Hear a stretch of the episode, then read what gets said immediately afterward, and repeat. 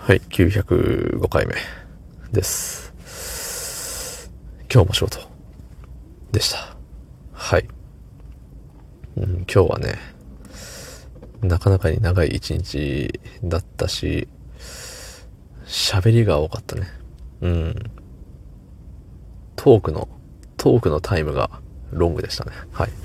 そんな本日1月28日土曜日23時42分でございます。はい。いやー、疲れちゃった。まあ喋ってるだけ、いや、喋ってるだけでもないけど、ちゃんと仕事したんよ。うん。ちゃんと仕事もしたし、で、あのー新しく仲間になりました。えっ、と、新しい部下の子にね、結構いろいろと喋ってて、そう、あのー家どこなんとか、家どこなんていうか、どっからね、来てんのっていうのとか、まあいろいろとね、そう。で、前いた部署だとこうでとか、いろいろさ、そういう話もしてて、で、やっぱさ、あの、彼にも彼にも、彼にも彼にも、うん、彼にもさ、あの、前の上司みたいな、元上司みたいなのがおるわけよね。そう、その話とか、まあ言ってね、一緒に仕事してまだね、2回3回とかのレベルなんで、あの、そのね、元上司と比べて僕がどうかっていうのはわかんないですけど、ただね、なんか、あのーこの人のためなら僕は時間を割いてでも教えてあげたいっていう風になんか思えるような、とってもいい子で、うん。なんでしょうね。何なんでしょうね、そういうのって。態度というか、仕事に対する姿勢というか、わかんないですけど、なんかね、あの、うわ、いい子、みたいな、思うんですよ。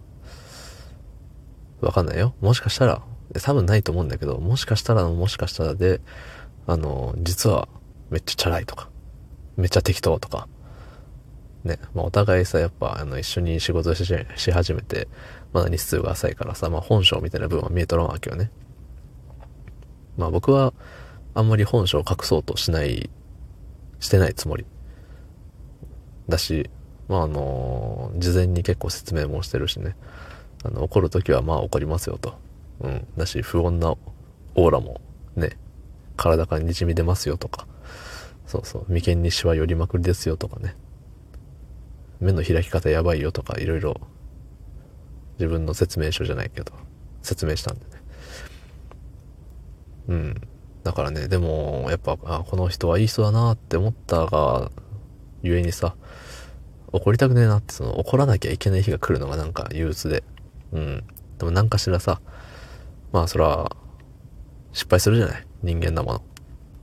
まあそれに対して、それは怒らずに、えっと、いや、なんで、なんであかんかったと思うとか、じゃあ次どうしよっかっていうのを、えっと、一緒に導き出していけたらな、なんて思うんですけど、やっぱさ、その時の、その失敗したタイミングにもよるじゃない？やっぱり。